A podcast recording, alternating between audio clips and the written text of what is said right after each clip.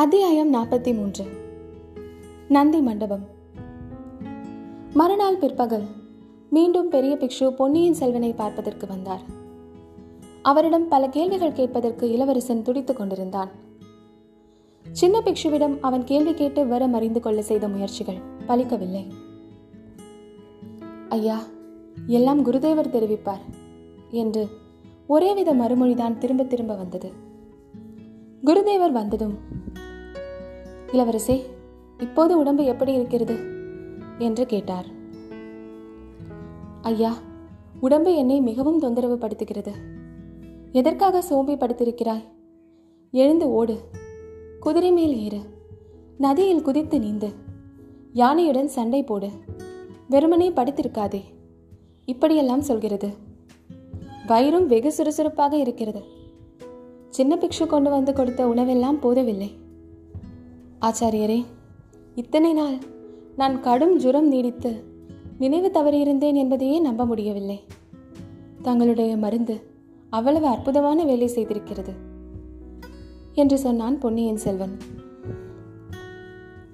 ஐயா உடம்பின் பேச்சை ரொம்பவும் நம்பிவிடக்கூடாது. ஜுரம் தெளிந்ததும் அப்படித்தான் இருக்கும். கொஞ்சம் அசட்டையாக இருந்து இரண்டாம் தடவை ஜுரம் வந்துவிட்டால் உயிருக்கே ஆபத்தாக போய்விடும். குருதேவரே என்னுடைய உயிருக்கு வரக்கூடிய ஆபத்தை பற்றி நான் அவ்வளவாக கவலைப்படவில்லை. தாங்கள் கவலைப்படவில்லை சரிதான். ஆனால் இந்த சோழ நாட்டில் உள்ள கோடி மக்கள் சென்ற நாலைந்து தினங்களாக எவ்வளவு கவலைப்பட்டுக் கொண்டிருக்கிறார்கள் தெரியுமா? நாடு நகரங்கள் எல்லாம் அல்லோல கல்லோலப்படுகின்றன. சின்னஞ்சிறு குழந்தைகள் முதல் வயோதிகர்கள் வரையில் கண்ணீர் விடுகிறார்கள். ஆச்சாரியரே தாங்கள் சொல்வது ஒன்றும் எனக்கு விளங்கவில்லை. ஜனங்கள் எதற்காக அவ்வளோ வருத்தப்பட வேண்டும்?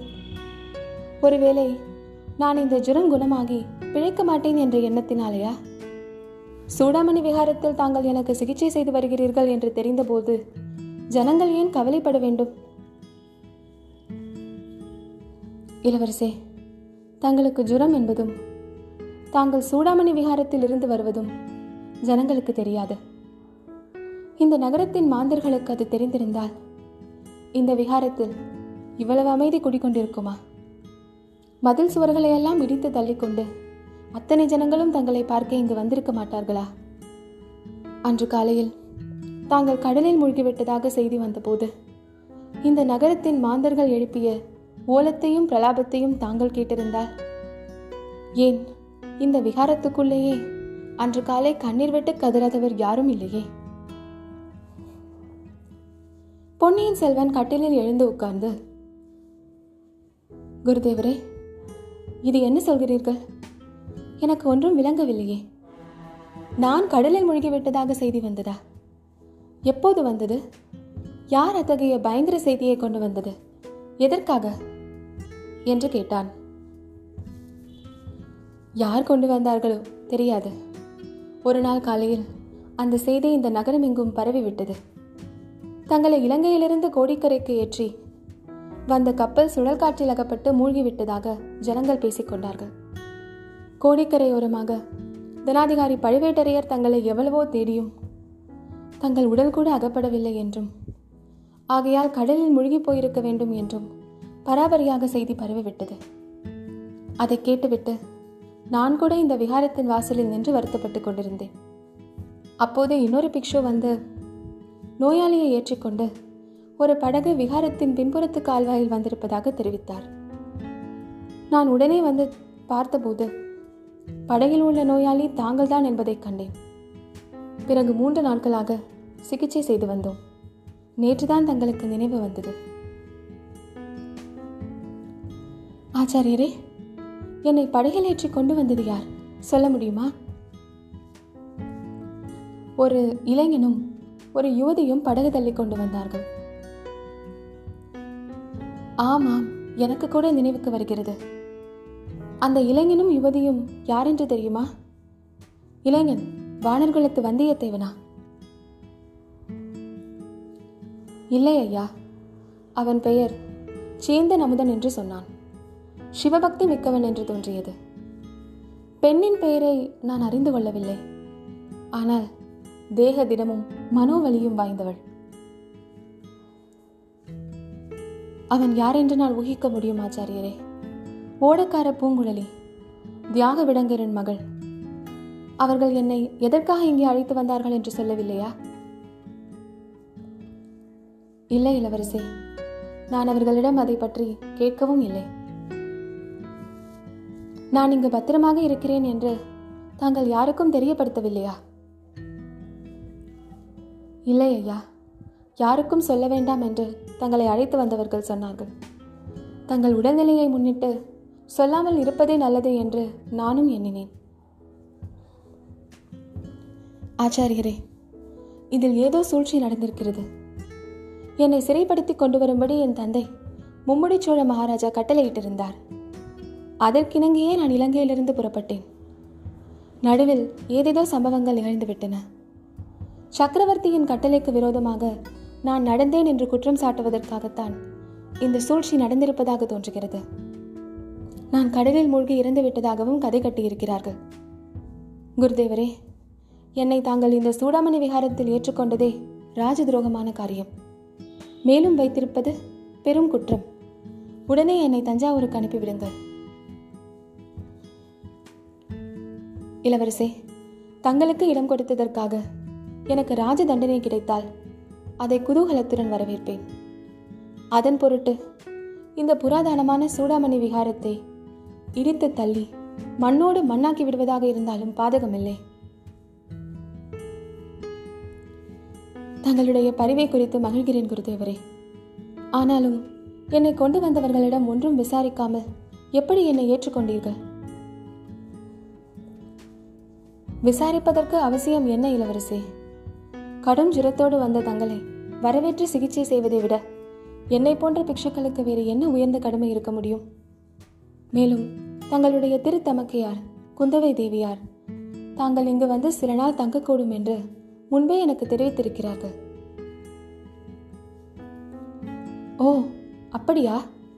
இளைய பிராட்டியா அவ்விதம் சொல்லி அனுப்பியிருந்தார் எப்போது? தாங்கள் இங்கு வருவதற்கு சில நாளைக்கு முன்பு தங்களை கொண்டு வந்த சேந்தன் அமுதனும் இளைய பிராட்டியின் விருப்பம் என்றுதான் கூறினான். குருதேவா என்னை அழைத்து வந்தவர்கள் இருவரும் உடனே திரும்பி போய்விட்டார்களா? அவர்களை கண்டுபிடிக்க முடியுமா? அவர்களை பார்த்தாவது சில விவரங்கள் எனக்கு தெரிந்து கொள்ள வேண்டும். ஐயா பதட்டம் வேண்டாம். அவர்கள் இருவரும் இந்த நகரத்தில் தான் இருக்கிறார்கள். தினம் ஒரு முறை வந்து தங்கள் உடல்நிலையை பற்றி விசாரித்து போவார்கள். இன்றைக்கு ஏன் என்று தெரியவில்லை. இதுவரையில் வரக்கானோம் அச்சமயத்தில் சின்ன பிக்ஷு வந்து குருதேவரை பார்த்து ஏதோ சமிகை செய்தார். ஆச்சாரிய பிக்ஷு இதோ வந்துவிட்டேன் ஐயா என்று கூறிவிட்டு வெளியே சென்றார். சற்று நேரத்துக்கெல்லாம் அவர் திரும்பி வந்தபோது இளவரசன் அருண்மொழிவர்மன் மேலும் பரபரப்படைந்திருப்பதை கண்டார். ஆச்சாரியரே இனி ஒரு கணமும் நான் இங்கே தங்கியிருக்க முடியாது. சக்கரவர்த்தியின் கட்டளையை மீறி நான் இங்கே வந்து ஒளிந்திருந்தேன் என்ற பழியை நான் ஏற்க விரும்பவில்லை. என்னால் இந்த புராதனமான சூடாமணி விஹாரத்துக்கு எந்த விதமான தீங்கு நேரிடுவதையும் விரும்பவில்லை என்றான் இளவரசன். பெரிய பிக்ஷு மலர்ந்த முகத்துடன் உண்மையில் அத்தகைய பெரும் பொறுப்பை நானும் இனி வகிக்க முடியாது. தங்களுடைய விருப்பத்துக்கு விரோதமாக ஒரு கணம் கூட தங்களை நான் இங்கு வைத்திருக்க விரும்பவில்லை. இந்த கணமே தாங்கள் புறப்படலாம். கால்வாயில் படகு ஆயத்தமாக காத்திருக்கிறது என்றார். எங்கே போவதற்கு? அது தாங்கள் தீர்மானிக்க வேண்டிய காரியம் இளவரசே. தங்களை இங்கே கொண்டு வந்து சேர்த்த இருவரும் படகுடன் தங்களை அழைத்து போக வந்திருக்கிறார்கள். இளவரசன் சிறிது தயங்கினான். ஆச்சாரிய பிக்ஷுவின் முகத்தில் மர்மமான புன்னகை பொழிவதைக் கண்டு இதில் இன்னும் ஏதாவது சூழ்ச்சி இருக்கக்கூடுமோ? என்று வியந்தான். அவர்கள் இருவருமே திரும்ப வந்திருக்கிறார்களா? எதற்காக என்று சொல்லவில்லையா? சொன்னார்கள். இந்த விகாரத்திலிருந்து ஒரு நாழிகை தூரத்தில் கால்வாயின் கரையில் நந்தி மண்டபம் ஒன்று இருக்கிறது. அதில் தங்களை பார்ப்பதற்காக இரண்டு பெண்மணிகள் வந்து காத்திருக்கிறார்களாம். இளவரசன் அவசரமாக கட்டிலிருந்து இறங்கினான். ஆச்சாரியரே உடனே படகுக்கு என்னை அழைத்துச் செல்லுங்கள். இவ்வளவு தாமதமாகிவிட்டதே என்றான். பிக்ஷு இளவரசனை கையினால் தாங்கிக் கொண்டு கால்வாய் கரைவரையில் சென்றார். ஆனால் இளவரசனுடைய நடையில் நாலு நாளைக்கு மேலாக கடும் ஜுரத்தினால் பீடிக்கப்பட்டிருந்ததன் அறிகுறி ஒன்றும் தென்படவில்லை. ஏறுபோல் நடந்து பொன்னியின் செல்வன் கம்பீரமாக வருவதைக் கண்டு சேந்தன் அமுதன் பூங்குழலி இருவருடைய முகங்களும் மலர்ந்தன. அருள்மொழிவர்மன் படகில் ஏறி பிக்ஷு அவனை பார்த்தார். ஐயா தங்களுக்கு ஏதாவது சேவை செய்ய வாய்ப்பு கிடைத்தால் அதை இந்த சூடாமணி விகாரத்து பிக்ஷுக்கள் அனைவரும் பெரும் பாக்கியமாக கருதுவோம். தாங்கள் திரும்பவும் இங்கு வந்து ஒரு வாரம் தங்கி உடல் வலிவு பெற்று போவது நலம் என்றார். குருதேவரே நான் திரும்பி வருவேன் என்றுதான் எனக்கும் தோன்றுகிறது. இல்லாவிடில் இவ்வாறு மற்ற பிக்ஷுக்களிடம் சொல்லிக்கொள்ளாமல் அவசரமாக புறப்பட்டிருக்க மாட்டேன் என்றான் இளவரசன். படகு நகரத் தொடங்கியதும் சேந்தன் பூங்குழலி இருவரையும் மாறி மாறி பார்த்து இக்கால்வாயின் வழியாக நீங்கள் என்னை அழைத்து வந்தபோது நீங்கள் தேவலோகத்தை சேர்ந்தவர்கள் என்றும் சொர்க்கத்துக்குத்தான் என்னை அழைத்து போகிறீர்கள் என்றும் என்னை இருந்தேன் என்னை ஏமாற்றி விட்டீர்கள் சன்னியாசி மடத்திற்கு கொண்டு போய் சேர்த்திருக்கிறீர்கள். போனால் போகட்டும். கடலில் நீந்தி கை சலைத்து நினைவிழந்து போனதிலிருந்து நடந்ததையெல்லாம் உங்களிடம் கேட்க வேண்டும். அதற்கு முன்னால் நந்தி மண்டபத்தில் எனக்காக காத்திருப்பவர்கள் யார் என்று சொல்லுங்கள் என்றான் இளவரசன். இருவரையும் பார்த்து அருள்மொழிவர்மன் கேட்ட போதிலும் பூங்குழலி வாய் திறக்கவில்லை சேந்தன் அமுதன் தான் மறுமொழி கூறினான். குந்தவை பிராட்டியும் கொடும்பாளூர் இளவரசியும் ஆனைமங்கலத்துக்கு வந்திருப்பதையும் அங்கிருந்த நந்தி மண்டபத்துக்கு வந்து காத்திருப்பதையும் தெரிவித்தான். ஆஹா எடுத்ததற்கெல்லாம் மூச்சை போட்டுவிடும் அந்த பெண்ணை எதற்காக இளைய பிராட்டி இங்கேயும் அழைத்து வந்திருக்கிறார்? சேந்தன் அமுதன் ஐயா தமிழ்நாட்டு பெண்களிடையே இப்போது ஒரு ஜுரம் பரவிக்கொண்டிருக்கிறது புனிதமான சைவ சமயத்தை விட்டுவிட்டு புத்த மதத்தை சேர்ந்து பிக்ஷுனிகளாக போவதாக சொல்லிக் கொண்டிருக்கிறார்கள் என்றான். யார் யார் அப்படி சொல்லிக் கொண்டிருக்கிறார்கள் அமுதா? கொடும்பாளூர் இளவரசி அவ்விதம் சொல்லிக் கொண்டிருக்கிறாராம். இதோ இந்த பெண்ணரசியும் இவ்வாறு சொல்லிக் கொண்டிருக்கிறாள். இரண்டு பேர்தானே அமுதா? அதனால் சைவ சமயத்திற்கொன்றும் நஷ்டம் வந்துவிடாது. இலங்கையில் பிக்ஷுனிகள் தவ வாழ்க்கை நடத்தும் மடங்கள் பலவற்றை நானே அறிவேன். வேண்டுமென்றால் இவர்களை அழைத்து கொண்டு போய் சேர்த்து விடுகிறேன் என்று பொன்னியின் செல்வன் கூறவும் சேந்தன் அமுதன் நகைத்தான். பின்னர் கடலிலிருந்து இளவரசனும் வந்தியத்தேவனும் கரையேறியதிலிருந்து நிகழ்ந்தவற்றையெல்லாம் சேந்தன் அமுதன் தான் அறிந்த வரையில் கூறினான். பொன்னியின் செல்வன் ஆர்வத்துடன் கேட்டுக்கொண்டு வந்ததுடன் தன்னுடைய ஞாபகங்களையும் ஒத்து பார்த்து கொண்டு வந்தான். அதோ நந்தி மண்டபம் என்று பூங்குழலி கூறியதும் இளவரசன் அவள் சுட்டிக்காட்டிய திசையை நோக்கினான்.